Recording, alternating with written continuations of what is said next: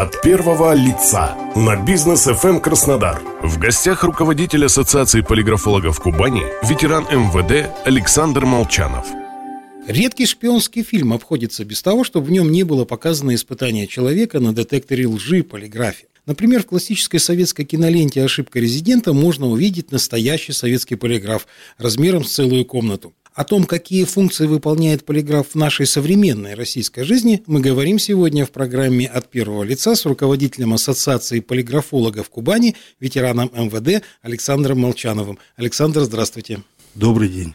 Александр, вообще насколько законно сейчас проведение проверок на полиграфе у нас в Российской Федерации? С точки зрения закона, это абсолютно законная процедура. Единственное «но» эта процедура проводится по письменному добровольному согласию опрашиваемого лица. У такого лица есть всегда право отказаться от этой проверки, и, соответственно, тогда никто его на полиграф усадить не сможет. Для чего используется сейчас полиграф? В каких целях? кем, кто, собственно говоря, является вот объектом исследования. Расскажите об этом, пожалуйста. Ну, если вы прекрасно э, смотрите, читаете, знаете, то полиграф применяется абсолютно во всех сферах нашей большой жизнедеятельности, начиная от правоохранительных органов и заканчивая бизнесом. То, что касается правоохранительных органов, основная задача полиграфа – это участие в раскрытии тяжких и особо тяжких преступлений. Вторая большая функция полиграфа в правоохранительных органах – это тестирование кандидатов на службу, а также передвижение э, кандидатов на вышестоящие должности. Я когда служил сам два раза, проходил такие проверки на вышестоящие должности, поэтому ничего секретного в этом нет. То, что касается бизнеса, это три больших направления. Насколько вы знаете, во всех больших компаниях, особенно которые занимаются нашими ресурсами, это нефть, газ, там существуют целые департаменты полиграфологов. Основная задача э, моих коллег она точно такая же.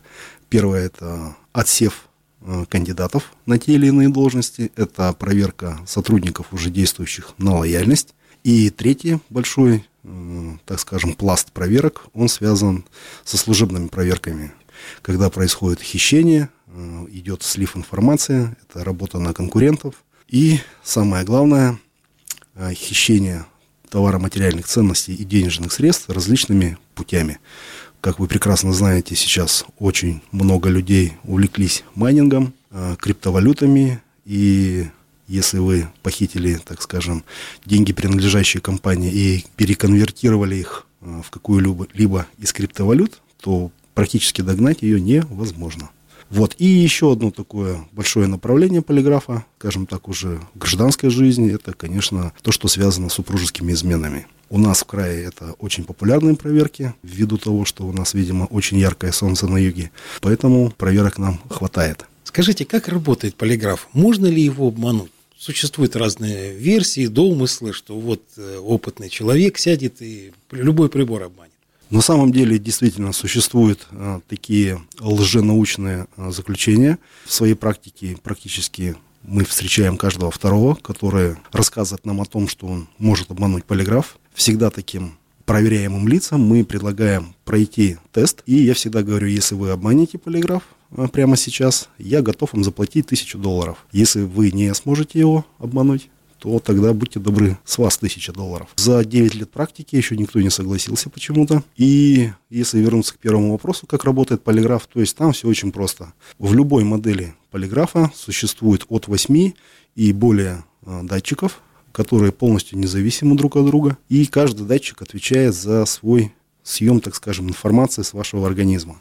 При проверке эта умная коробочка с проводами видит работу вашего сердца, видит, как наполняются ваши сосуды кровью, видит частоту сердечно-сосудистых сокращений, артериальное давление. И точно так же есть еще датчик фотоплетизмограммы и кожно-гальванической реакции. Благодаря работе этих датчиков э, полиграфолог, глядя на полиграмму, делает однозначный вывод. Ответил на тот или иной вопрос человек правдиво, либо ложно. То есть мы никогда не говорим, что там, например, Вася Иванов совершил кражу денежных средств. Мы всегда говорим, что на вопрос это вы совершили кражу денежных средств тогда-то, тогда-то, там-то, там-то. Если человек говорит нет, мы говорим, например, что человек ответил на этот вопрос ложно. Дальше уже выводы делает по нашим результатам заказчик. От первого лица на бизнес FM Краснодар. В гостях руководитель Ассоциации полиграфологов Кубани, ветеран МВД Александр Молчанов. Но, тем не менее, откуда берутся вот такие домыслы, что можно полиграф обмануть? Например, ну, человек, может, болел, там, у него, может, давление было в этот момент, может, он просто паниковал. Можно ли вот так прямо очень однозначно толковать, правду он сказал или нет? Чтобы вы понимали, э, почему проверка на полиграфе любая идет от двух часов. В первую очередь, когда человек приходит к нам на проверку, к нам еще ни разу не приходил человек э, в хорошем настроении и с распростертыми объятиями. Для любого человека проверка на полиграфе – это в первую очередь стресс. Поэтому первые 40-60 минут э, с человеком ведется так называемая знаменитая предтестовая беседа. В ходе этой предтестовой беседы проверяемое лицо убеждается в том, что полиграфолог это не какой-то трехголовый Змей Горыныч. Также видит, что мы там не работаем какими-то паяльниками или утюгами. То есть он просто понимает, что перед ним такой же человек, и просто он будет ему сейчас задавать интересующие заказчика вопросы. Э, соответственно, в ходе предтестовой беседы разбираются все вопросы, которые поставлены на проверку заказчиком. Доводятся они, так скажем, до той точки, пока полиграфолог не убедится в том, что проверяемое лицо понимает именно вопрос в той транскрипции, которая нужна заказчику. И только после этого идет уже непосредственное тестирование, в результате которых уже потом мы, как полиграфологи, делаем вывод о правдивости либо лживости а, сообщенных нам ответов. Есть ли какие-то истории у вас на памяти, когда полиграф сыграл очень важную роль в раскрытии какого-то дела, нарушения? Безусловно. А, есть довольно качественные примеры работы полиграфа. Приведу один из них – а, ну, представьте, глухая тайга сибирская, один из стратегических объектов законсервированный. Было принято решение о вводе его в эксплуатацию, так как он стоял продолжительное время вне обороте, была завезена на объект группа подрядчиков. Там стоял, завезли их вагон, и на объекте находились два охранника шестого разряда. То есть почему шестого? То есть это охранник с правом ношения и применения табельного огнестрельного оружия. 30 декабря эти товарищи, которые подрядчики, заканчивают работу, закрывают вагончик и уходят на выходные. 3 января они возвращаются на работу, вагончик на месте, замок не взломан, открывают вагончик. В вагончике отсутствует дорогостоящий, очень дорогостоящий инструмент и сопутствующие расходники. Соответственно, кто виноват? Правильно, виноваты охранники, потому что подрядчиков не было 4 дня на объекте, соответственно, там находились только сотрудники охраны. Мы проверили все 4 смены, а, соответственно, с генеральным охранного предприятия я разговаривал лично. Я его успокоил, что это не его сотрудники и что они никоим образом не имеют никакого отношения к произошедшей краже. И тогда генеральный пошел в банк и сказал, не смогли бы вы отработать а, подрядчиков, потому что ну, больше думать не на кого. Да, в результате работы с подрядчиками мы не знали некоторых нюансов, потом выяснилось, что их директор должен был рассчитаться с ними 31 утром. Соответственно, по каким-то причинам он не заплатил им денег. А ребята остались без денег, без подарков своим близким. И более того, они должны были 3 января а, там что-то доделать и 4 вылететь в свое расположение. Я по реакциям увидел его полную причастность. Мы с ним сели, поговорили. Я ему рассказал, что его ожидает в будущем, потому что заявление уже было подано в полицию. И пока еще дело было не возбуждено, находилось в материалах. То есть мы с ним, с ним установили контакт. Я его попросил все похищенные вещи где-нибудь скинуть в поле, чтобы директор подрядчиков смог приехать и это забрать. Да, действительно, человек пошел э, к нам навстречу, сделал пару звонков, и через полчаса мы все оборудование обнаружили в снегу в той точке, которую он нам указал. Соответственно, дело кто не возбуждал, все остались при своих. Скажите, полиграфологом должен быть человек, который имеет какой-то опыт работы, ну, скажем, со следствием? Ну, я за всех коллег сказать не могу, но могу сказать за себя. Да, та большая школа оперативной работы, которую я прошел в органах МВД, э, мне повезло, я работал только в уголовном розыске, работал только по тяжким и особо тяжким преступлениям, мне очень пригодилось э, в жизни. Э, соответственно, к сожалению, опять же, очень много, скажем так, двухдневных полиграфологов.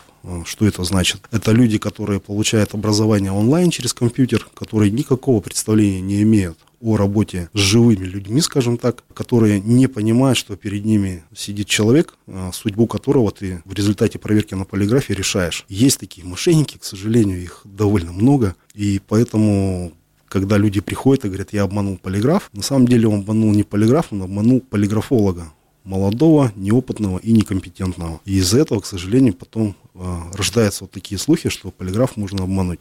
Его нельзя обмануть ни в коем разе, потому что это беспринципная, неангажированная машинка, которая абсолютно безразлична, кто сидит на проводах, там, президент или простой дворник. Она просто выдает и фиксирует те результаты, которые мы получаем. То есть правильно ли я понимаю, что прежде чем обратиться, допустим, за услугой полиграфолога, нужно обязательно посмотреть его послужной список? Э, да, обязательно, потому что нередки случаи, когда к нам даже приходят люди, говорят, а мы были там-то, там-то, по такому-то адресу, у такого-то полиграфолога, и он выдал такой результат, что мы там ну, в шоке находимся. Нам, конечно, приходится работать, перерабатывать все это, и потом чаще всего мы получаем абсолютно противоположный результат той проверки, которая была проведена. Ну что же, это было компетентное мнение руководителя Ассоциации полиграфологов Кубани, ветерана МВД Александра Молчанова. Александр, большое вам спасибо. У микрофона был Олег Тихомиров. Всего доброго.